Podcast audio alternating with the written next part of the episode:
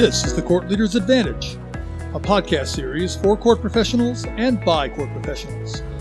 Brought to you by the court leader dot net and in cooperation with N A C M, the National Association for Court Management.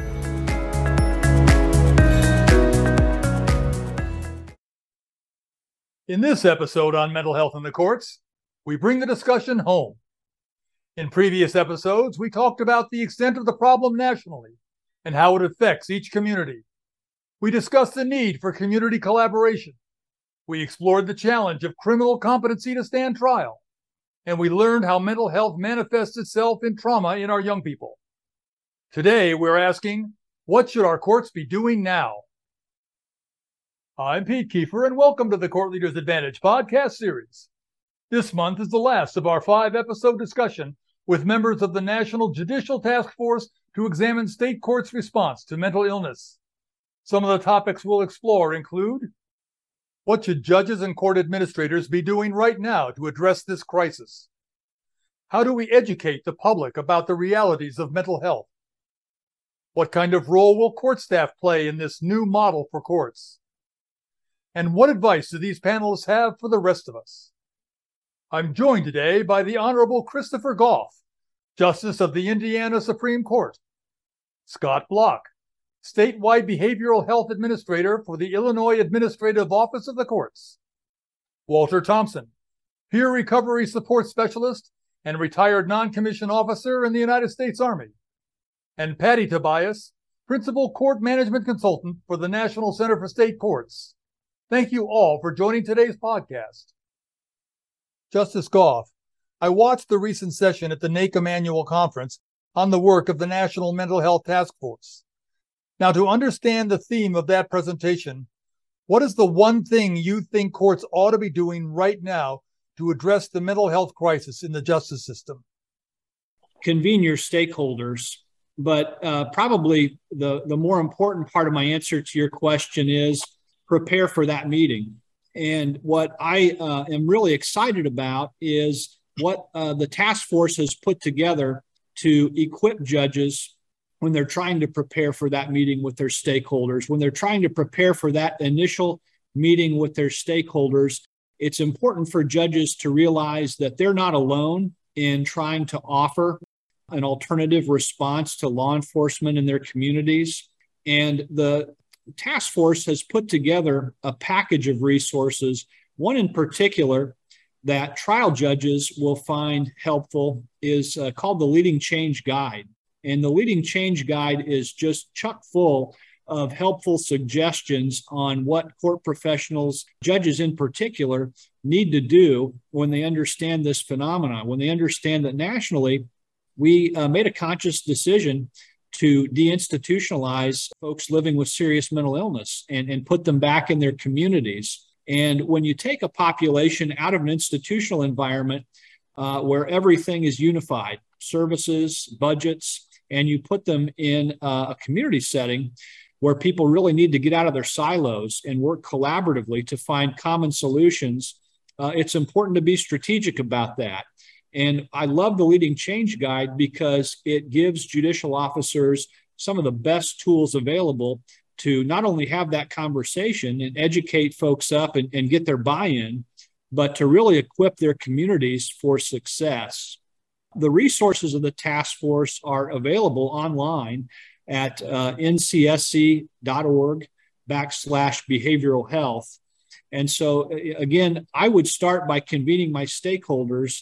But before I convene them, I would spend an afternoon, a day, maybe two days, really uh, educating myself on uh, what tools are out there to have a successful first meeting and really move the ball forward in this area. Scott Block. I'd just like to add a couple comments to reinforce Justice Goff's commentary, and I would wholeheartedly agree that one of the first things that we could do in the judicial branch is embrace and exercise our power of convening those multidisciplinary and cross-sector stakeholders. But the other piece of that that I'd like to mention is that I, in the state behavioral health administrator role, often provide counsel to trial court administrators who feel overwhelmed with the breadth of the mental health issues related to individuals within their courts. And I do want to assure today's audience, as I do those trial court administrators, that no one expects wholesale reform or overnight change. What we really need to do is determine our starting points, and a starting point that makes sense for our state or trial courts. And this can look very different across different communities. So taking that first step is often the hardest, but uh, we definitely need to engage all the players and justice partners that could help us achieve these goals. Walter Thompson? Well, I think is, that's me as far as my role is, it gives that background as far as what they do once, when they get there and how to get there inside the communities there. So as I go out, as I talk to people before they come into court, before everything goes on, we just try to let them know what they can do, how they can do it, and what resources they have for themselves to, to make sure this happens. Because to what, what Judge Goff was saying is, you know, you, how you want to change things, how you want to go about it. And that's what the peer specialist does. Once you get there, and then once you start acting uh, on the clients, then now you're able to help them more. Patty Tobias? I agree with everything that uh, Justice Goff and Scott and Walter have talked about. You know, the first step is just awareness, awareness that there are some real serious challenges.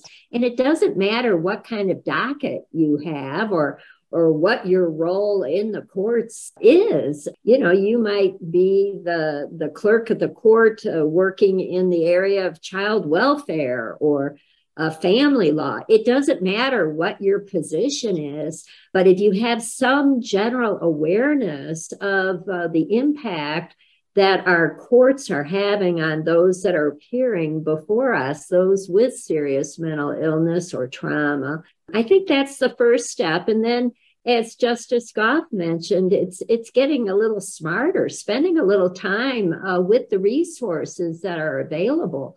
There's a, a lot of information uh, and resources that the task force has prepared. So, you know, again, if you want to get started in the criminal area, or if you want to get started in the civil area, no matter what your position is, uh, take a look at some of those resources and start asking questions uh, of others uh, that you see. And then, again, supporting that role of the, the role of convening and working with stakeholders across systems.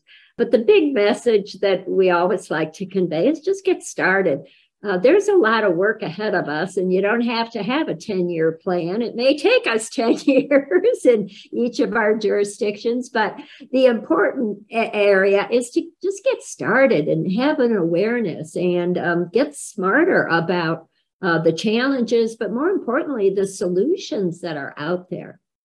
Walter, health experts have said that individuals with mental health issues are more likely to be victims than perpetrators. Yet when the public thinks about crime and the mentally ill, I dare say they think about John Hinckley. They think about Mark David Chapman. They think about Simon Marshall, who just pushed Michelle Go to her death at a New York City subway platform. How do we change the public's perception of criminal justice and the mentally ill? Well, I think it's about education. It's about it's about learning how people act and how people are. are. You know, dealing with mental illness, a peer specialist, we have to go through as far as when we get someone there and understand that their education on what they need to do and how they need to do it. And I'm not talking about just educating the clients. I'm talking about educating your community. Because what I'm doing is now is I'm going out right now, letting the community know that we're dealing with what type of mental illness we're dealing with, what kind of community you have. Let's say is you got a person that's keep getting arrested that you thinking is just, just a criminal. No, let them understand that this person suffers from a mental illness and what we got to do with it. So the education of your community, the education of your people, that's one thing that you need to do. And now people will no longer say, well, he just has this problem. He's just a criminal. But no, the person really suffers from mental illness. Now you got to go through to getting them the treatment they need. You got to go through to get the medication and just the overall education of your community. When your community understands what mental illness is, Now they're able to help people more. So it just won't just go to the courts. You'll be able to catch that before it actually gets to the courts once you educate your community. Scott, on the May podcast episode, Judges Kathleen Quigley and Teresa Delick proposed that all court staff receive trauma awareness training. Now, this implied that staff should be given a more extensive role in this whole effort. What kind of role do you see court staff playing in this expanded mental health model?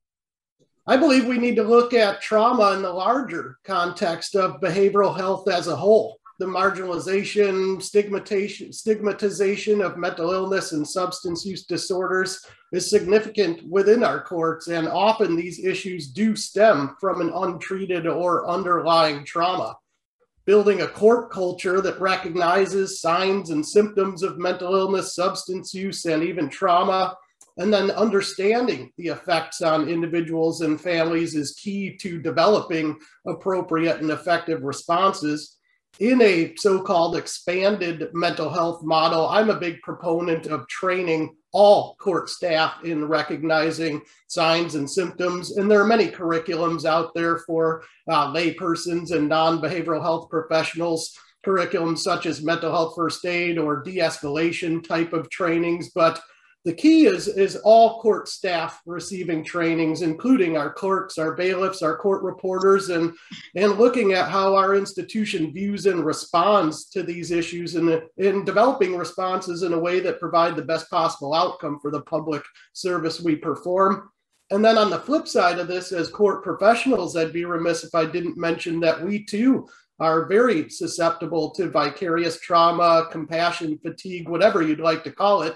But repeated exposure to often troubling and or even abnormal types of events uh, really requires that we turn the lens inward and look for ways to ensure the mental health and wellness of those that are also tasked with the administration of justice. And on top of that, I mean, uh, uh, Scott's exactly right. We also, this is training that is required and necessary for all of our judges across the nation. The task force is beginning a pilot project actually this weekend, uh, working with the Judges and Psychiatrists Leadership Initiative to train the trainers. We want to train judge and psychiatrist teams that will be available in every state. It's not going to happen tomorrow. It will take some time, but we hope to have a judge and psychiatrist team available and equipped to teach uh, our judges about mental illness, about substance use disorders, about trauma, about race and equity, and um, how to better respond in the courtroom and in the community. So we're really excited and now are at a point where we're beginning to think about implementation of the task force recommendations, which will include training opportunities for both court professionals, court staff, no matter what position, as well as our state trial judges across the nation. Justice Goff, it sounds like the behavioral health diversion model that the task force envisions is going to be very expensive. For example, many, if not most jurisdictions, don't have nearly the available resources to address such an increase in needed mental health services. How does a court go about convincing funding bodies to fund such an expanded model? Uh, a couple of thoughts. You know, it it, uh, it doesn't cost anything to organize, and and so th- that's the first point. And I, I think it's it's worth emphasizing because um, this collaborative approach, getting your stakeholders together and asking, you know, how do we do things now? What do we need to do differently? And what resources do we need to get there is really kind of the conversation that you need to have. SAMHSA, when they roll out kind of the deliverables around the, the National nine eight eight Suicide Prevention Hotline, they tell states to think about equipping all of your communities with one, someone to call, two, someone to respond, and three, somewhere to go. And so that's really the, the conversation that community stakeholders need to have.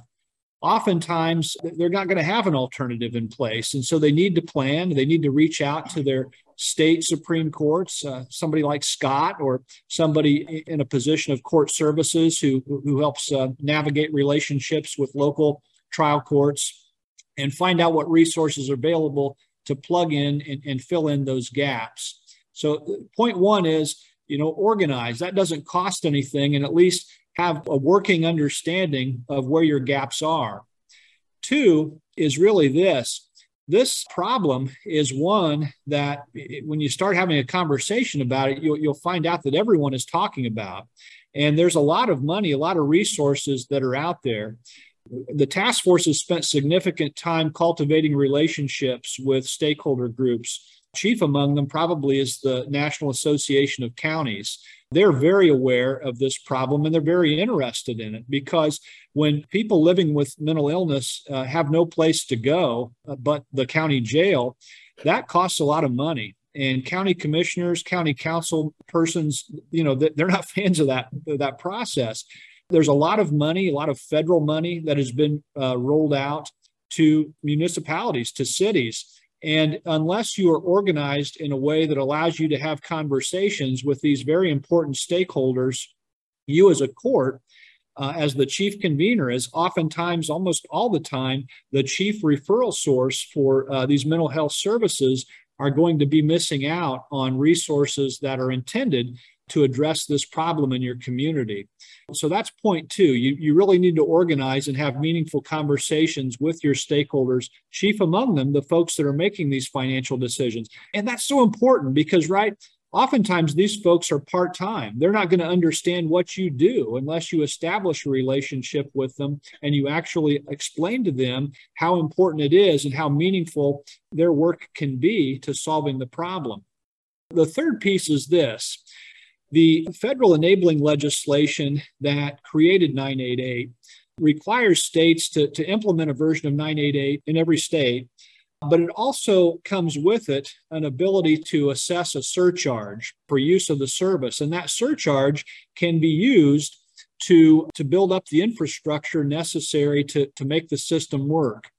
And a really small number of states have taken advantage of that surcharge. And, and I think it's important for stakeholders, right? A unified justice system to speak as a one and really take the time to explain to the members of their state legislature, to their governor, why it's important, why it's worthwhile to properly fund nine eighty-eight so that there actually is the ability to sustain this alternative pathway for folks who uh, enter into the criminal justice system or at risk of entering into the criminal justice system, perhaps the child welfare system, really because a community has no other alternative fielded.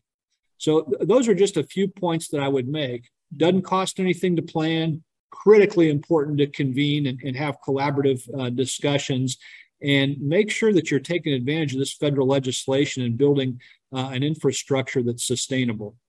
I just wanted to add one thing to everything that Justice Goff said, and that is what we're seeing is some significant federal funding coming through what are called certified community behavioral health clinics. And the federal government is funding these certified community behavioral health clinics, and there are requirements to reach out both ways, for the courts to reach out to the clinics and for the clinics to reach out and see how they can best assist and provide assessment and treatment services to individuals in that community. So I'd really encourage every court administrator, everyone listening, to determine, do they have a certified community behavioral health clinic already in their community? And if they don't, reach out and find out what you can do to obtain a certified community behavioral health clinic in your community.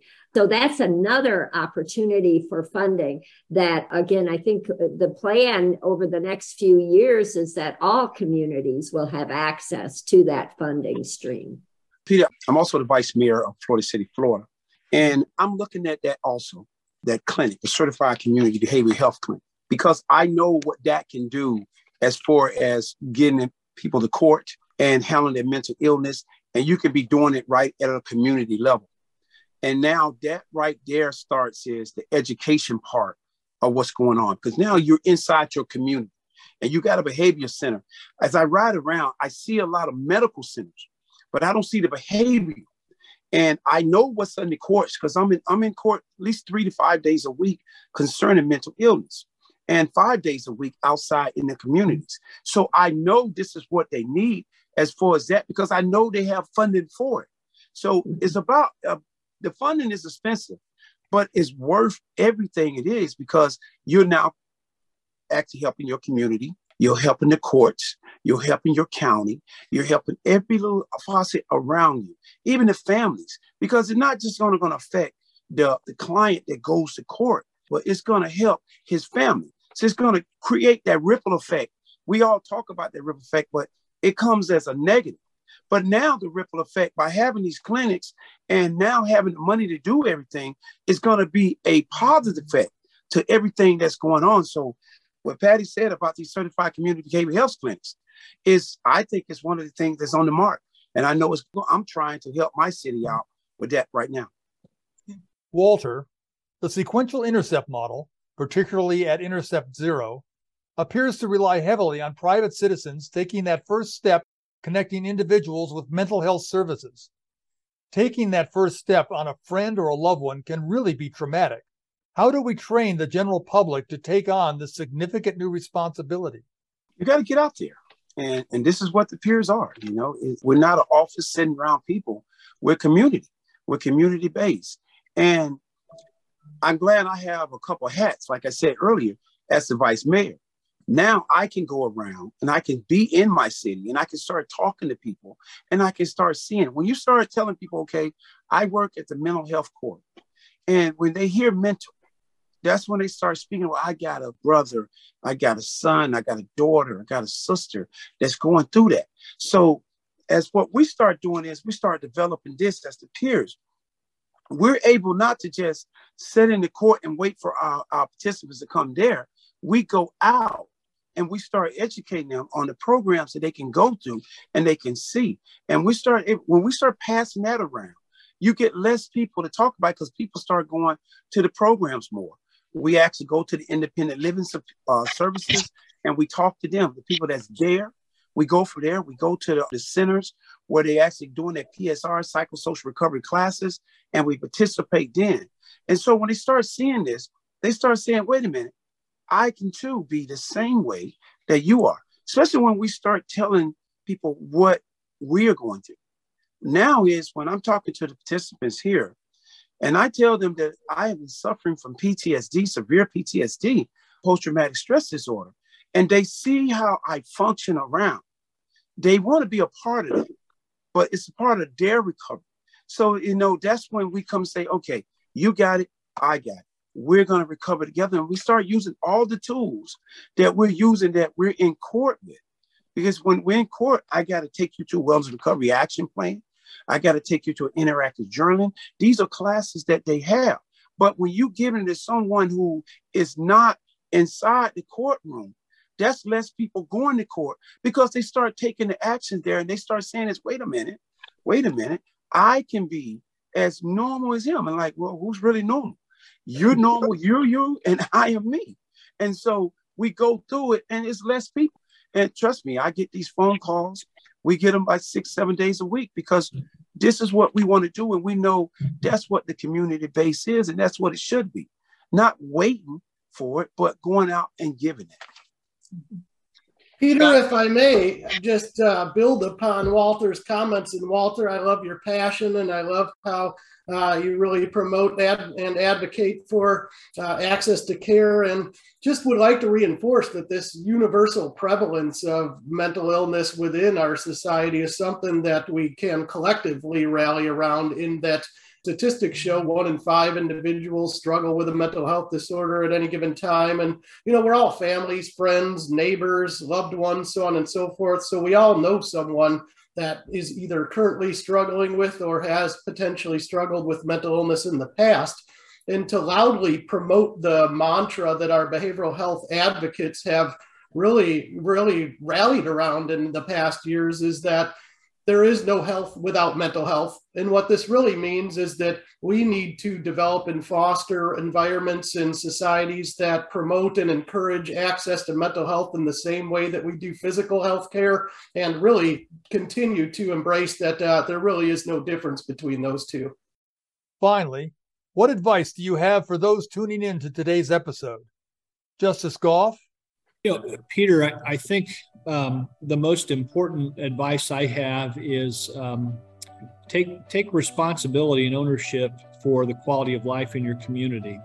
Uh, you, you know, if you are a court professional, you are someone charged with the responsibility to offer folks a real uh, option to resolve conflict peacefully. Uh, I, I'm an old problem-solving court judge. I was a trial judge in uh, rural Indiana uh, at the height of the opioid epidemic, and um, it was necessary to step up and convene stakeholders to find out what we could do to keep people from dying. Uh, and that's really the, the same kind of challenge that we're confronted with uh, here. Uh, we've got a significant Uh, population of folks who are being exposed to the criminal justice system, and they shouldn't be.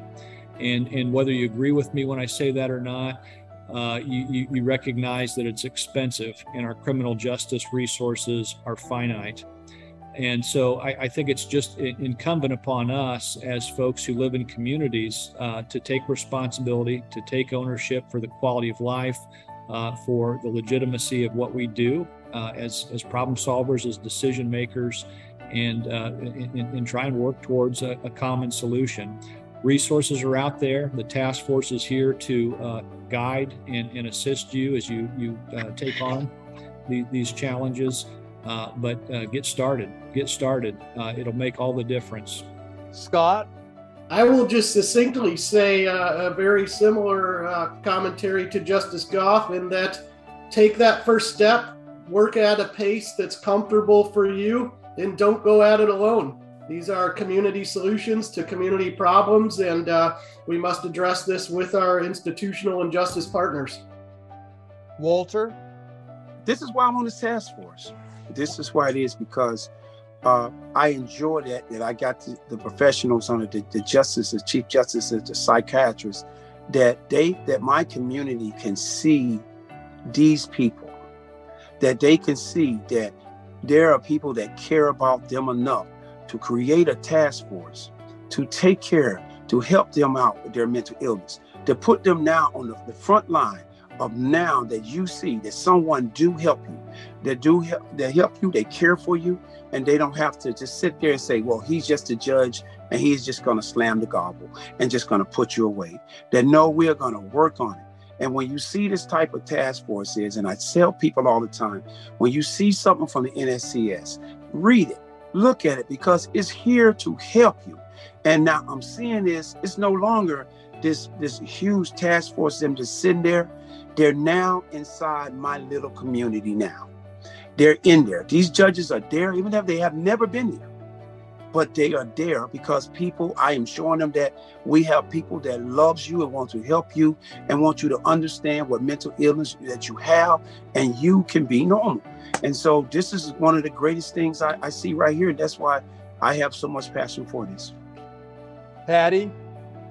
You know, as a longtime state and trial court administrator, I think it's really exciting to be thinking about person-centered justice.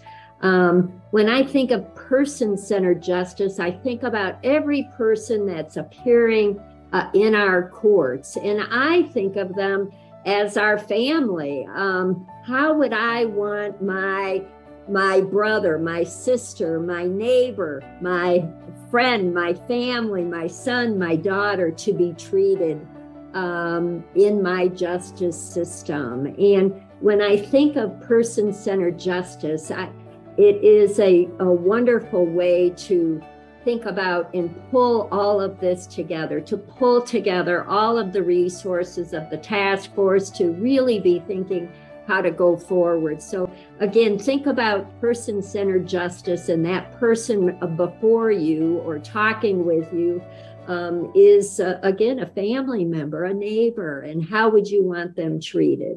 And uh, so that would be my last piece of uh, thought to leave you with. I want to thank Justice Chris Goff, Scott Block, Walter Thompson, and Patty Tobias for joining us today and sharing their thoughts on what courts should be doing right now to address the crisis in mental health. We all need to join this effort, and we need to join today.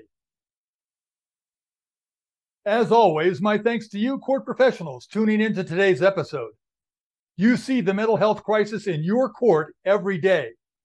It's your professional work that will move the courts forward to addressing this pressing issue. Thank you. Join us on Tuesday, September twentieth, for another episode dealing with the issues facing our courts. This has been the Court Leaders Advantage podcast series. I'm Pete Kiefer, and thanks for joining us today.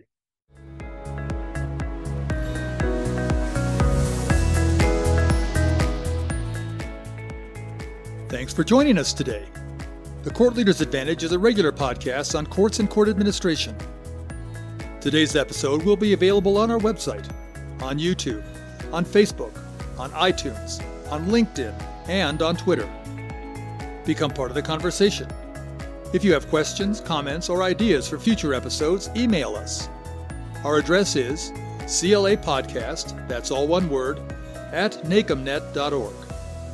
Did you hear an interesting comment by one of the panelists that you would like to listen to again, but you don't want to search through the entire episode to find it? The additional resources section of the webpage contains a question time marker sheet. Just find the discussion question on the sheet, and next to it is the time that question was asked. You can then quickly fast forward to that time in the episode and listen to the panelists' comments.